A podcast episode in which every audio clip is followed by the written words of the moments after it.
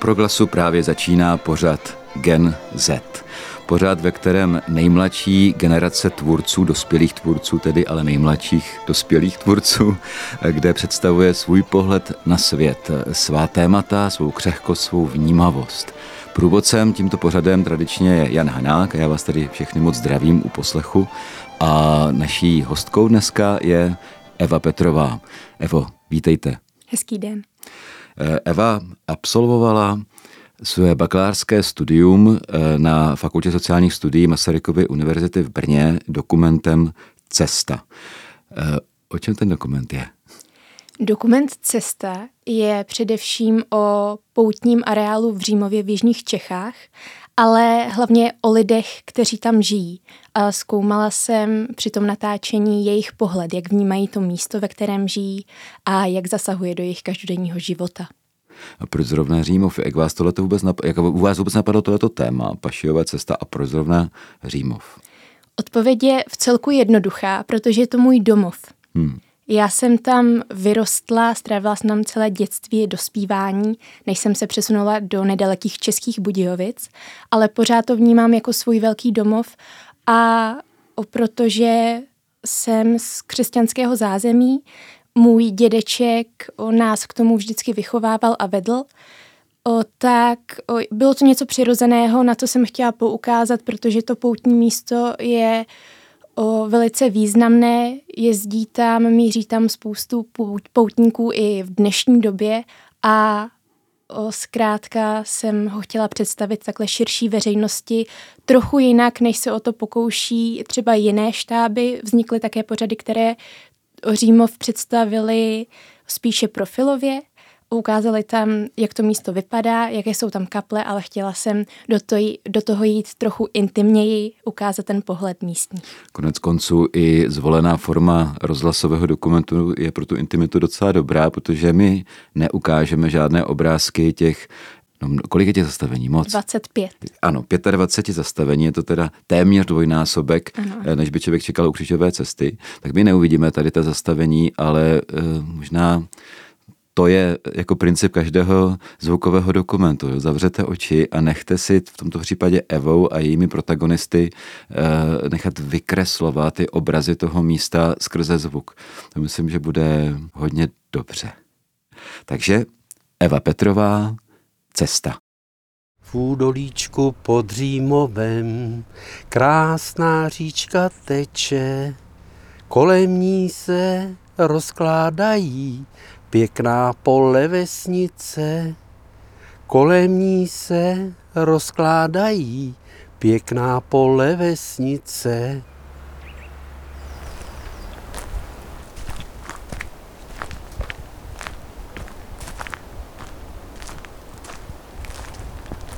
Tak jako si jde člověk odpočinout do přírody, kamkoliv, někam a vidí něco pěkného, tak tady o tom musí i přemýšlet. Proč to tak je, co to znamená, co se tu stalo, no a pokud je nábožensky založen člověk a pomodlí se alespoň jednou očenáš u nějaké kaple, tak eh, to dodává to sílu. Teď jdeme do kopce a můžu krásně mluvit, že jo? tak jsem tu sílu vlastně někde nabral, jinak bych dechal za šest.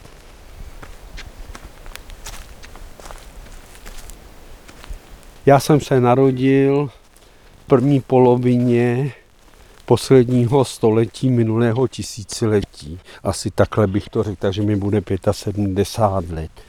Odmala jsem viděl, jak sem přicházejí poutníci, jak se modlí. E, ta křižová cesta má svoje zvláštní modlitby a trvá to s těma modlitbama asi tři a půl hodiny celá ta cesta. A opravdu sem jezdili se lidé i uzdravovat a byl jsem svědkem i toho, že babičku museli vynet z autobusu a ona byla teda asi jenom tu křižovou cestu nemohla dělat. Ale jak tady strávili třeba půl dne, tak ona si do toho autobusu nastoupila sama. Tolik v ní bylo energie, spokojená, šťastná, že se sem dostala.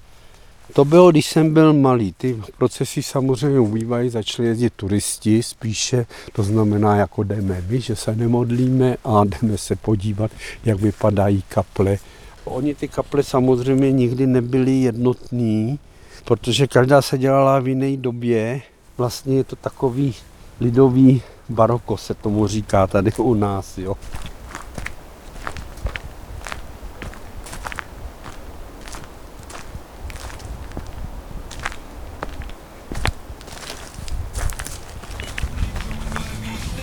Tak jsme u kaple. Tady nám pánové pracují, krásně nám opravují. Našli jste kouli tamhle nahoru. Nahoře většinou je na kapli piniová šiška u nás a tam byla koule. Jako, jako fotbalový míč velká, větší ještě. No. Víme, nic jsme tam na to. Jestli tady někde nebyla spalená. Celý areál v Římově se opravuje to znamená včetně Lorety, včetně kostela, včetně křížové cesty. Celý areál byl vyhlášen asi před čtyřmi lety národní kulturní památkou, to znamená s kulturní památkou. To spadlo do národní kulturní památky, o což jsme dost usilovali i zde v Římově, protože na národní památku se seženou s nás finanční prostředky než na kulturní památku.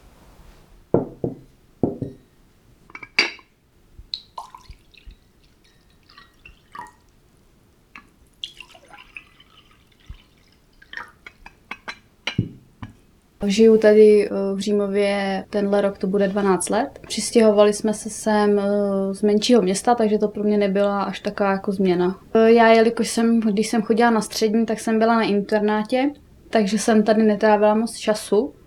Ale teď, jak už nechodím na střední, chodím na vyšší odbornou do tábora, trávím jako čas tady, dojíždím, jsem doma, takže tady trávím teď víc času a musím říct, že mi to tady vyhovuje že jako jsem si zvykla na takový ten klid, na takový ten vesnický život. Ta křižová cesta tady přece jenom je jako vedená tak, že začíná blízko toho obydlí, takže pro mě je nejjednodušší tady sejít prostě ze silnice, napojit se na, na cestu, co vede po poli nebo po louce a jsem prakticky hned tam, můžu tam pustit psa, pes se tam vylítá, já si tam posedím a jdu zase zpátky, že to je takový nejjednodušší pro mě, než jako se psem chodit mezi, mezi barákama po silnici. Křižová cesta začíná vždycky z jara na květnou neděli. No a to se muselo, prostě ty kaple se rychle třeba nabíly po zimě, rychle se uklídily. Samozřejmě musí se uklízet i dneska, když má přijít ta neděle, no a vysmečí se pavučiny, umíjou se kaple tak, aby ty procesy mohly chodit. Jezdí jsem hodně z Novohradska autobus tradičně, jeden ty měli svoje, ale takovej 100 až 150 lidí vždycky tady při tom, při té květné neděli. To bylo takový pro Římováky, jinak poutníci si to dělali v jakékoliv době, když přijeli ale druhá křížová cesta se chodila jako poděkování, kdy skončil tady všude okolo mor a Římov to nezasahlo. Takže naši přeci dali závazek, že se bude chodit křižová cesta. Chodí se. Bohužel někdy jde jenom pět lidí. No. Někteří lidi k tomu mají vztah, některý ne. A já říkám, římovákem se stane až ten, který tu křižovou cestu projde na jednou, aby k tomu něco cítil. Protože řada římováků si to ještě neprošla. To, že byli u jednotlivých kaplí a šli se podívat, to ano, ale aby si prošli tu křižovou cestu, tomu moc nevěřím. Na to, aby si vzali modlitební knížku.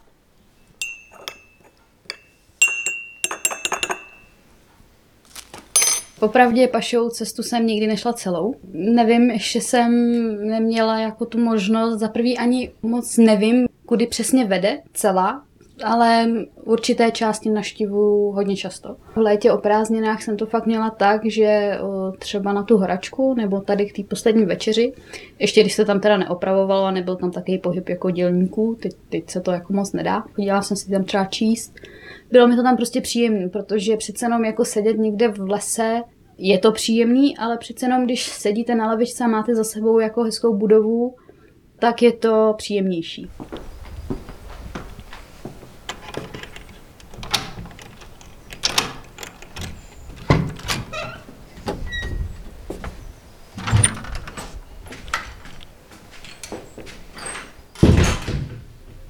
Jsem vlastně vyrůstal v Římově, mám takovéto poznatky a vždycky večer si šli na ty lavičky, my jsme měli Březovou, naproti předřeznictvím stála lavička, na proti před hospodou. Ženský, když se všechno udělalo, zvláště v letních měsících, podvečer si šli sednout a začali se vybavovat. Tak jsem seděl s nataženýma ušima a hodně, hodně jsem se toho dozvěděl. Je to zajímavé, že se to člověku vybaví z těchto malých. Když jsem potom trošku povyrost, tak jsem samozřejmě běhal po hřišti. Ne přijít domů, za chvíli bude, budou zvonit, bude klekánice, ať si doma. Jenomže ženský si to nestačil dopovědět, tak jsem s nima seděl chvíli venku. No a tak jak to chodí mezi ženskými, že se jedna zvedla a odešla, tak ji samozřejmě stihli tak jako trošku pomluvit, že jako jim neříkala pravdu, že zase, co zase ta drčna nám tady nadrtila. A byla z toho a dokázali se bavit, když někdo prošel akor mladí, když byli, tak eh, no jo, to, se, to s tím by si dala, ta by se měla, no a takový, Ježíš Maria ženský, kdy tu sedí to dítě, tak se zase bavili chvíli slušně, ale uh, hodně se člověk dozvěděl, tak jak to vypadalo v Římově, jak to bylo. Když jsme bavíme jakoby o poutním místě, tak jsem chodil do kostela a jsem ministroval nebo byly poutě v Římově. Samozřejmě, že se vždycky těšili, beru ty mladý léta, když jsme byli děti, ne na tu pobožnost, ne na tu pout, popravdě řečeno, ne, ač byli nábožensky založený, ale těšil jsem se na kramáře, když nebyly peníze, tak jsem doma, jsme doma brali koláče a dávali jsme to těm jejich dětem, no ty náš za to nechali houpat zadarmo, když jsme přinesli pěkný koláče, ty hodně ubejvali doma, když jsme jim je nosili. No a ty byli rádi, že jí dobrý dílko.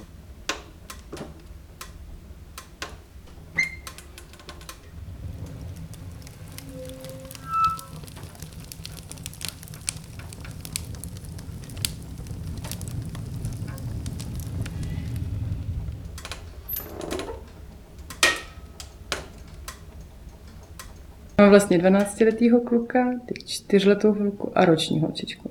No, s tím, že ty dvě holčičky máme teda v pěstunské péči. Jsme ještě taková anomálie, vlastně, že i manžel tady má všechny rodiny, celou rodinu, takže my jsme vlastně oba úplně odsud.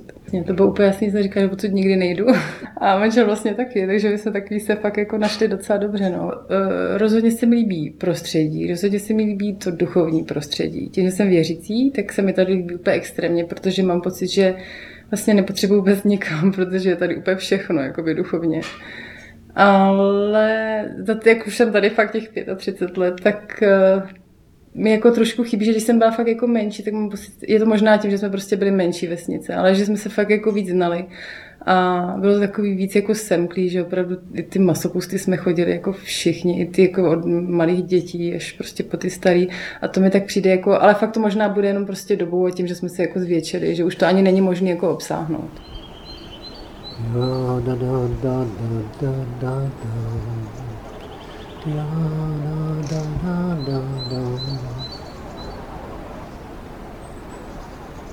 Málo kdo ji zná, protože jsme vždycky usilovali o to, aby to nikdo, že si natočí úpravu nové písně a bere za to tantiemy a ještě se za to potom platí. To je jenom taková krátká, je to římovská a je hezčí než ten římovský malý můstek.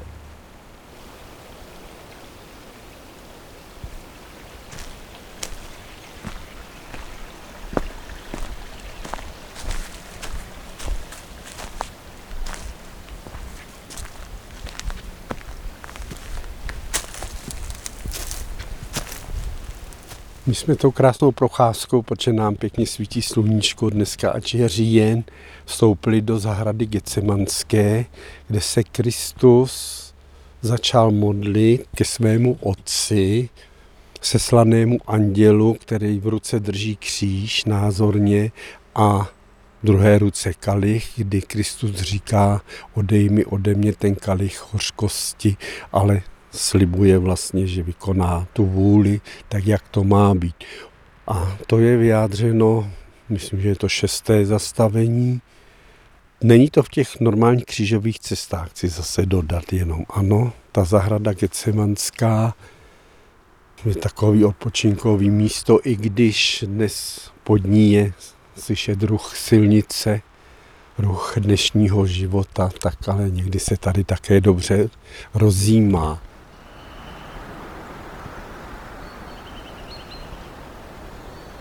My se dostáváme ke kapli, která se nazývá chromý žid. Dlouho jsem nevěděl, co to chromý žid e, znamená, proč je takto ta kaple označována.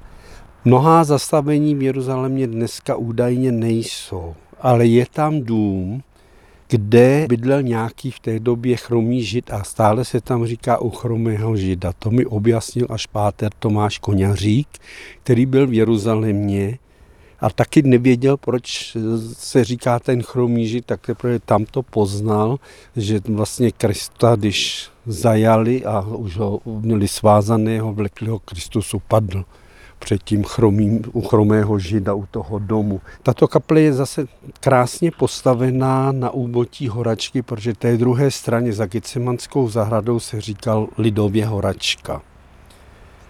A když si to byla louka, Měla to být zahradkářská kolonie, už je to chatová osada, se dá říct, ale je odsud krásný rozhled. E, také e, mnohé části mají ty, ty lidové názvy, ale pod náma další kaple je Cedron, zvaná Cedron. A tady pod tou večeří, a my vidíme zpět na večeři, na druhé zastavení odsud, a tam v těch místech byla studánka, a vytýkal potok, který se jmenuje Cedron. Bohužel jednotné zemědělské družstvo zoralo širý lán a tu stoku zavezli. Je jenom část, která je tam, tam skutečně teče dost vody, ale když jsou suchá, tak jako Cedron v Jeruzalémě vysychá i tento potok.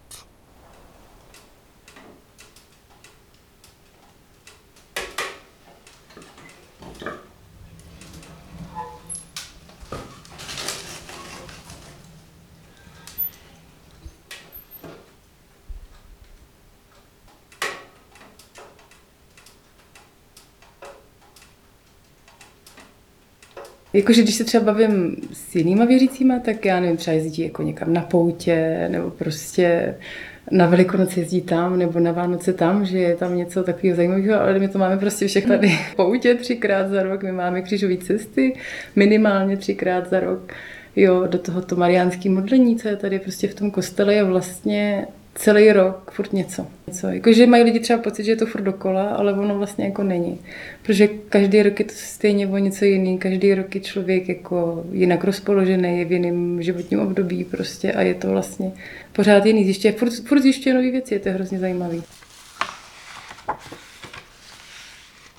Jak šel život, tak ubíhal. Já jsem se stal po roce v 90 starostou obce a také mi jednou padnul do rukou papír, kdy strana přikazovala jedné soudružce, aby chodila do kostela a měla přijít podat hlášení určité, e, zda pan farář nečetl pastýřský list a co v něm bylo a jaký měl kázání a to. Takže měla strana měla tyto lidi prostě pověřené. Církev tady byla takto potlačována a potom v 70. letech Například po 67. se to pěkně uvolňovalo, rozjíždělo se to, no ale přišel 68. rok a v 70. letech můj otec pracoval hodně pro turisty. Já jsem tu, ta turistika, jako jsem do ní dělal už od malá s tátou a e, začal jsem se montovat též do těch zájezdů a vzpomínám si, že jsem jednou dělal zájezd a mimo jiné jsme jeli na Lomeček u Vodňan, na poutní místo. Do týdne tady bylo hlášení, jak je možný, že se tady dělá eh, tato výchova, že se jezdí po kostelích a měl jsem být pozván na koberec, protože mě chytali už venku, kde jste byli a co se dělo. Ale zastali se mě dvě soudružky, které jezdili na ten zájezd, byli tam a který měli dost takový, bych řekl, dost se jich vážili a protože jim řekli ano, tak proč dáváme do církovní památek peníze, opravuje se to, je to dědictví po našich otcích a my jsme byli rádi, že nás tam vzal, my jsme na tom zájezdě byli, nebyla to žádná provokační akce, protože ona na tom lovečku byla nějaká oslava, nějaká menší pout nebo něco, tak si mysleli, že tam jeli. Oni stále pracovali proti tomu poutnímu místu, proti tomu věhlasu, jaký Římo měl a se to hodně, hodně potlačovalo. Jo. Nebyly možné ani opravy třeba větší, ale panu faráři chodili pomáhat dost, dost ty starší nebo o některé menší kaple se někdy postarala i ta rodina, jo, že dala na střechu.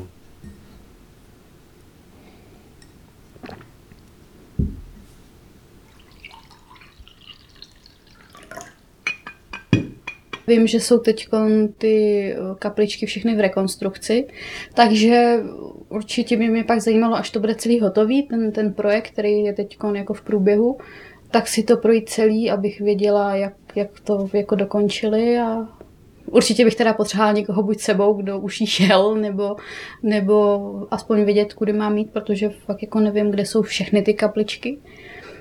Až jednou bude ta pašová cesta opravená, a jelikož mým koníčkem jsou koně, mám svýho koně, sice je mladý, ale takže čekám na to, až se s ním něco bude dát dělat, ale mým snem je, jelikož mám koně velmi blízko Římova, tak tu pašovou cestu si zajet na koni. Protože je to takový, jako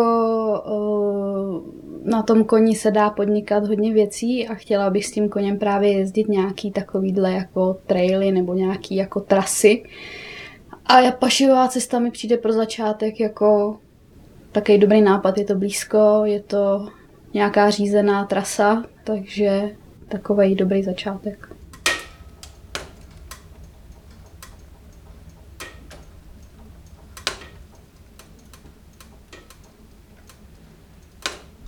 Vlastně my na ní bydlíme, že jo? takže já docela jako i z okna vidím eh, právě, když vyleze slunce, že vylezou lidi. A je to tam takový jako plný a na některých je fakt jako vidět, že je to opravdu, protože je to někde na kudy z nudy a tak si to jako projdeme a máme to, ale taky bude nějaký tendence, že by se to třeba vyasfaltovalo a byla z toho cyklostezka, tak to by se mi asi jako nelíbilo bych řekla, že to člověk jde, tak v tom i jako cítí ty nohy těch předků, jako, a že kdyby se tam udělalo něco takového, tak mám pocit, že by se tím fakt jako zkazilo, by se to hodilo do betonu.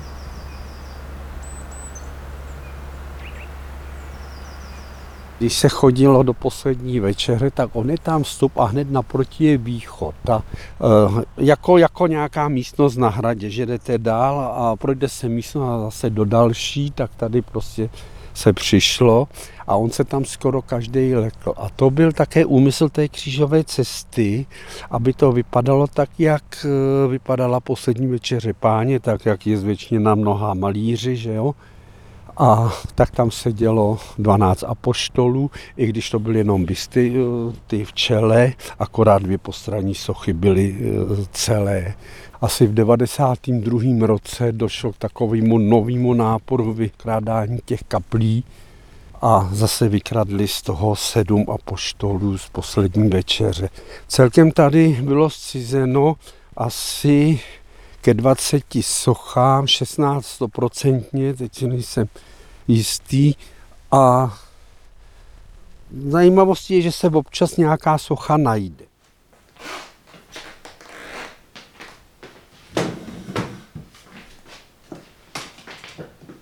Byl jsem zvolený prvně v 90. roce. Ty první začátky byly poměrně dost uh, složitý, těžký, ale byly lehčí v tom, že jsme si mohli dělat vlastně to, co si ta obec udělala, to si udělala. Dneska bych nešel asi starostovat, protože je tolika nadřízených orgánů a tolika, tolika všeho možného těch nařízení. My jsme se taky museli chovat podle zákona, ale Dalo se v tom dobře plout.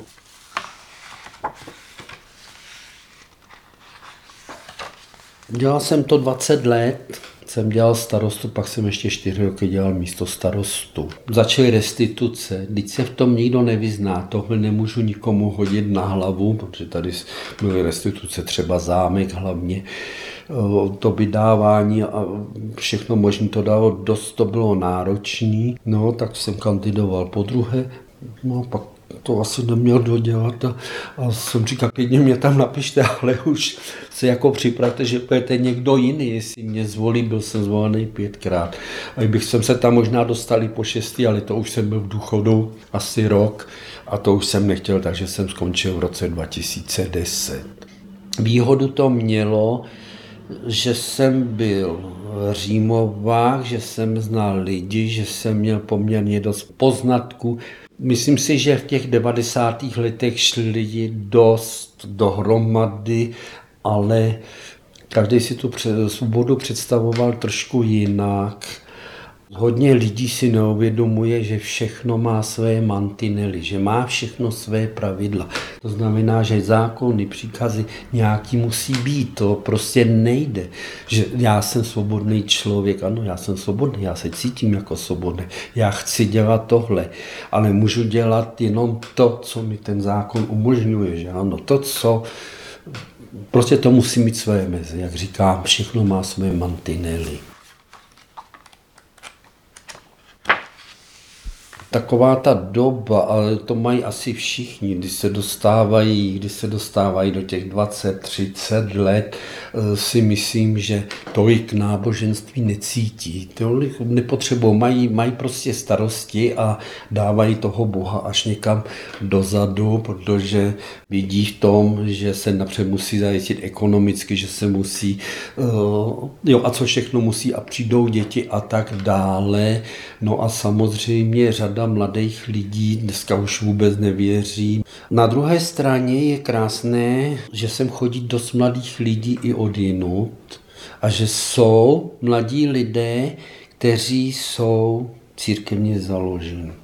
Byl bych rád, abyste té církvi všichni vrátili, třeba když budou starší, protože tam jsou naše kořeny. To je to je starý 2000 let, to se nedá změnit. Ano, zrovna vyhrála Sparta nebo Slávia a tak to všechno ostatní padá. No vyhrála, to je dobře, tak se s tím potěš, baví tě ten sport, ale není to to nejhlavnější. Ten, to nejhlavnější pro život je daný někde jinde.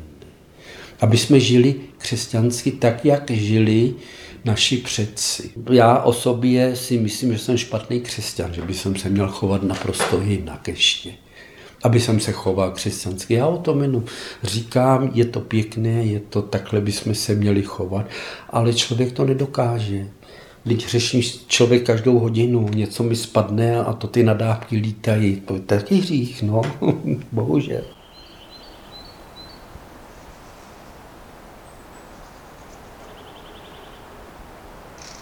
Neděli a na den svatý svůj svého navštíví. Dcera matku, synek otce, bratr též o sestře ví. Synek otce, dcera matku, bratr též o sestře ví. To byl absolventský dokument Evy Petrové Cesta. Evo, vítejte ještě jednou tady po poslechu tohoto vašeho díla. Děkuji za pozvání, dobrý den. A od mikrofonu v pořadu Gen Z vás zdraví průvodce pořadem Jan Hanák. Tak, vy jste, Evo, tímto dokumentem absolvovala svá žurnalistická studia na Masarykově univerzitě a už jsme se dozvěděli eh, před tím, než jsme si tady poslechli tento dokument, že to místo je vám blízké zaprvé proto, že pocházíte z věřícího prostředí, jste jste věřící, jste katolička. Je to tak. Je to tak. A zároveň je to, je to váš domov. Je Římov, český váš domov. Ale to, co ještě nevíme, protože vy jste v tom dokumentu eh, nechala krásně takové rámcové kompozici, tam jsou tři protagonisté, dvě ženy, jeden muž. A ten rámec tvoří právě ten muž, který prochází křížovou cestou. A je to úžasný vypravěč a kronikář a, a zpěvák a tak dál. A člověk víry, který k němu, k tomu místu má tenhle ten vztah, ale to, co nevíme, je to, že to je váš dědeček. Ano, je. Jak moc hrálo roli to uh, uchopení tady toho dokumentu, možná i ta forma, to, že prostě máte tak uh, velmi zajímavého dědečka, který dokáže vtáhnout do děje? Velikou, protože už když jsem se na to natáčení připravovala, když jsem přemítala o tom, o jaké, jaký bude ten scénář, kdo by tam měl vystupovat, člověk číslo jedna byl Vladimír, můj dědeček, který vlastně v Římově starostoval 20 let, místo starostoval 5 let a má neuvěřitelný záběr vědomostí o Římově a o, o kulturním dění i o tom, o té pobožnosti tam. Je to opravdu člověk o, na správném místě a m, mm, také hrálo velkou roli to, že o tom dokáže skvěle vyprávět. Mm-hmm. Uh, nepodává ten výklad stroze, ale hodně barvitě je vidět, že tím opravdu žije, je to římovský patriot. A přiznám, že velkou roli hrálo i to, že vlastně tím, že můj dědeček, tak tam byla ta osobní rovina, že jsem chtěla zaznamenat trochu ten náš vztah, přestože ho v tom samotném dokumentu nepřiznávám, tak je to zkrátka něco, co si budu pouštět opakovaně v budoucnu. jste na obhajobě své práce bakalářské říkala, že eh, v tomto případě jste eh, tam nepřiznala ten vztah, protože to nebylo důležité pro ten příběh, s tím naprosto souhlasím. Jinak si myslím, že když člověk točí nějaké osobní věci, tak je naopak fér to přiznat, z jaké pozice člověk vystupuje. Ale tady to vlastně potřeba nebylo. A myslím, že naopak to tomu prospělo, že se to zbytečně nezatěžovalo další informací, eh, ale mě by zajímala jedna věc. Vy jste, vy jste nám teďka krásně opravdu vykreslila tu pašijovou cestu v Římově ve zvuku, ty obrazy, respektive s Vladimí. No vy jste to vykreslila skrze ty protagonisty mm-hmm. a skrze to, jak jste to nastříhala a tak dál. E, tady tohleto místo, ale, ale právě ono to vykresluje ty obrazy proto, protože ti lidé k tomu místu mají nějaký vztah. To znamená, berou ho do hry. Jo? A kolikrát se stane, že žijeme dneska ve společnosti, která samozřejmě, eh, nebo ne samozřejmě, ale prostě to tak je, jako většinově eh, jí to možná ani nezajímá. Jo? A těch památek, zejména barokních, duchovních, eh, kulturních a duchovních památek je v naší krajině opravdu velká spousta. A, a teď to má dvě varianty. V těch místech, kde těch křesťanů úplně moc není a není ani akční památková péče moc, tak eh, ne, ne, možná i to. Prostě, že tam je buď rozpadající se nějaká stavba, což se týká třeba některých oblastí, zejména Čech, a eh, nebo ta stavba je třeba jako i dokonale opravená, ale je úplně prázdná, jako chybí život. A oboje dvoje je vlastně velmi jako zvláštní. Eh, v Římově nelákalo vás jako pobavit se i s někým, kdo třeba to místo ignoruje nebo ho nesnáší? Přiznám se, že to mě vůbec nenapadlo. Já jsem to opravdu chtěla podat pozitivně, abych tam možná trochu i nalákala lidi, které by to mohlo zajímat, kteří se přijedou podívat. I nevěřící, kteří to nepojmou jako vykonání pobožnosti, ale tím, že ta celá trasa té pašiové cesty o, proplouvá celým tím Římovem, tou krásnou jeho českou krajinou, tak tam mohou nabrat o, ti poutníci mnoho, mnoho energie a zkrátka poznají jeho český venkov. A jak jste zmiňoval o, to chátrání buď kaplí a tu obnovu, tak je nutno podotknout, že římovský poutní areál celkově prochází teď rozsáhlou komplexní obnovou. Všechno se to tam opravuje, ta pašiová cesta. Jsou už všechny kaple opravené, dodělávají se tam nějaké ještě restaurátorské práce na kostele a myslím si, že až se to dokončí celé, takže že tam budou proudit další, další davy, jako to bylo i v minulých stoletích, kdy tam Jste, vy jste optimistka. No. Já bych řekl, že to je, znáte to, ne, práce jako na kostela, ty práce neskončí nikdy. Bude se pokračovat dál, samozřejmě, protože to dál, to jinak ani nejde. Je potřeba to udržovat tyhle ty věci. Ale myslíte, že zrovna jako opravenost těch staveb je důvodem, proč tam přijdou davy? No, ne úplně to, že se nahodí nová omítka na kaple, ale to, že se o tom teď hodně mluví. A o čem se mluví? O tomu je věnována větší pozornost a lidé budou zvědaví, co je to vlastně ten Římov po poslechu našeho dokumentu. Možná je to bude víc zajímat, jak to tam vlastně vypadá. Teď jsme jenom slyšeli zvuk, ale vypadá to opravdu tak, jak jsem si to představoval, představovala. A není to trochu povrchní?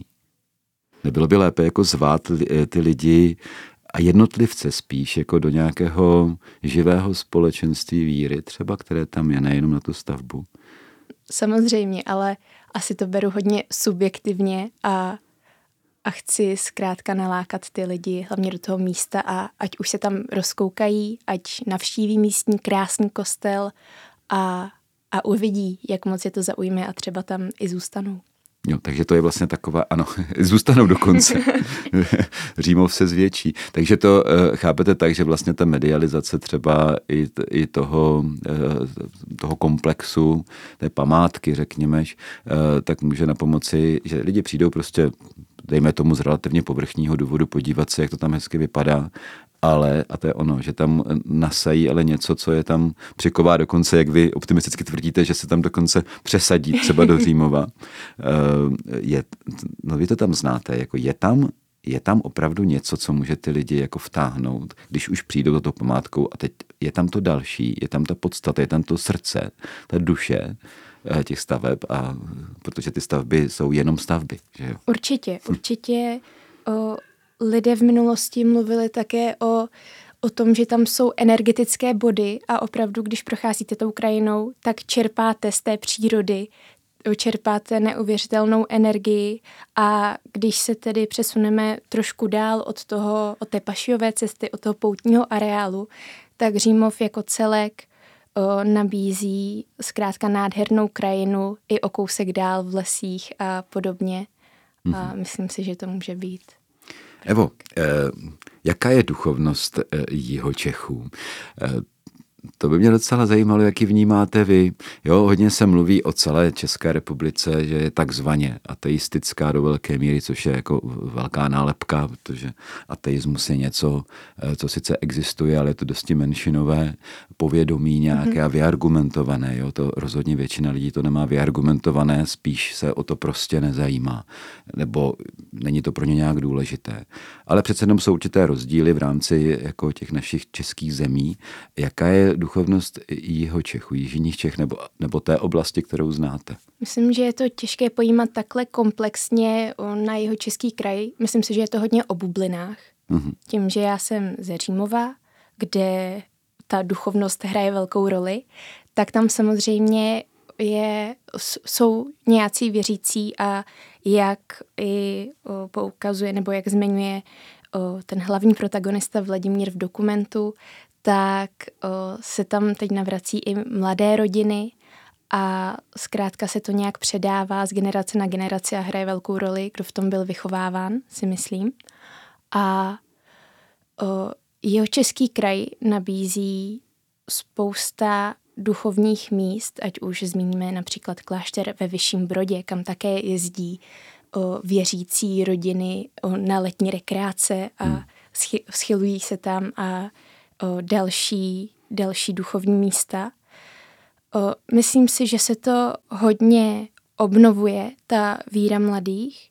Vím, že například v Českých Budějovicích, kde jsem studovala střední školu, gymnázium, tak hodně fungují nebo fungovaly za mých časů studentské středy, mm-hmm. kde vlastně o, se schylovali věřící o, ve spolcích a otevírali ta duchovní témata, tak myslím si, že, že to úplně není ztracené, abych, abych to nějak uzavřela.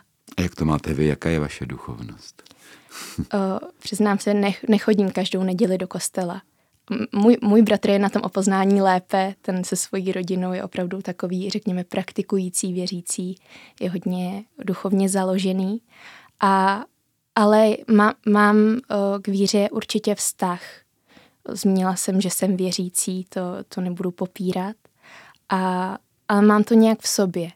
Nemám, snad to nevyzní špatně, nemám potřebu nějak o, to ukazovat na veřejnosti, ale je to, je to v mém srdci a přístupu v životě.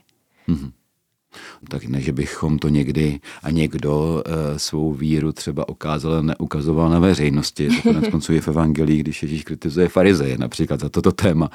Ale myslím si, že ale jako primárně to není o tom se ukazovat tom kostele, ale primárně je to o tom, je to svou niternou duchovnost eh, prostě žít ve společenství.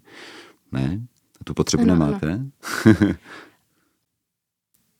když máme například rodinné obědy nebo různé rodinné sešlosti, většinou to začíná nějakou modlitbou. Pořád je tam ten dědeček jako hlava rodiny, který o, vede, vede celou rodinu, pořád to nevzdává, snaží se jí, o, snaží se jí hnát do kostela, snaží se ukazovat tu duchovní stránku a pořád to tam takhle hraje roli.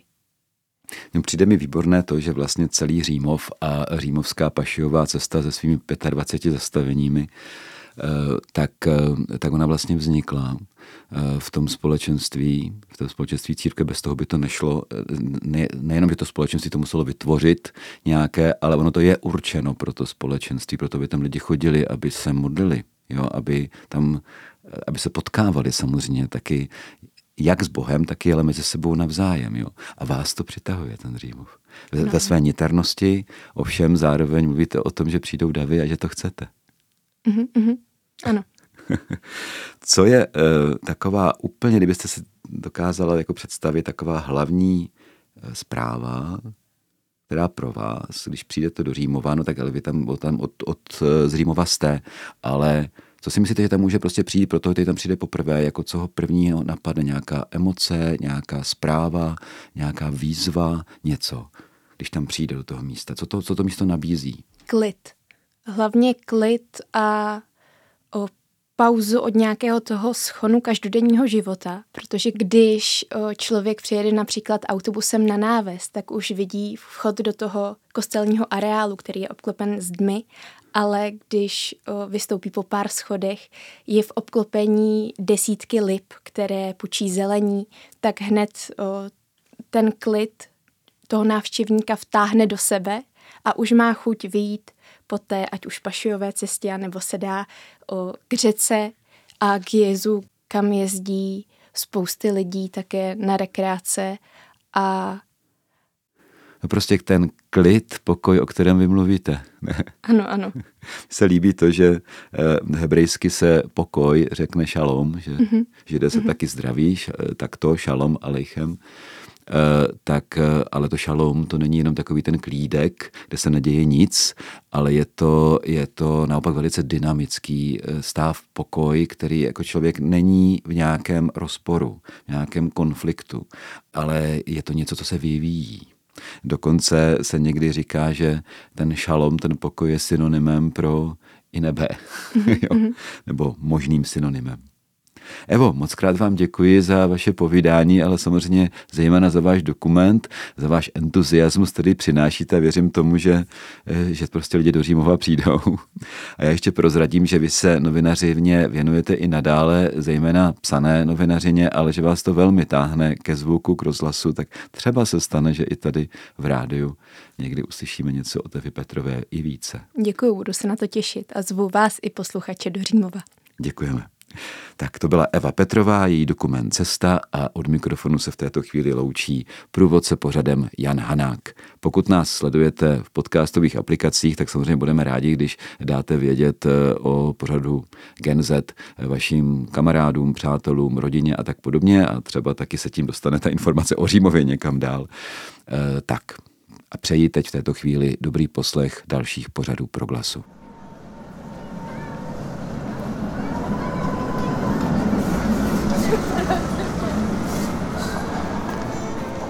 Je to marketingový tah? Je. Generace Z. Ale přesto. Generace nejmladších dospělých bez pochyby není jednolitá, přesto je tou, která začíná utvářet náš svět, ať se to někomu líbí či ne. Týdeník Gen Z přináší jejich pohled s jejich vnímavostí, citlivostí a snad i křehkostí. Studentský dokument či reportáž a debata s tvůrci. To je Gen Z. V pondělí v 10 večer ve čtvrtek po páté a samozřejmě na webu a v podcastových aplikacích. Nesouhlasíte? Nemusíte. Jen poslouchejte. Ať víte.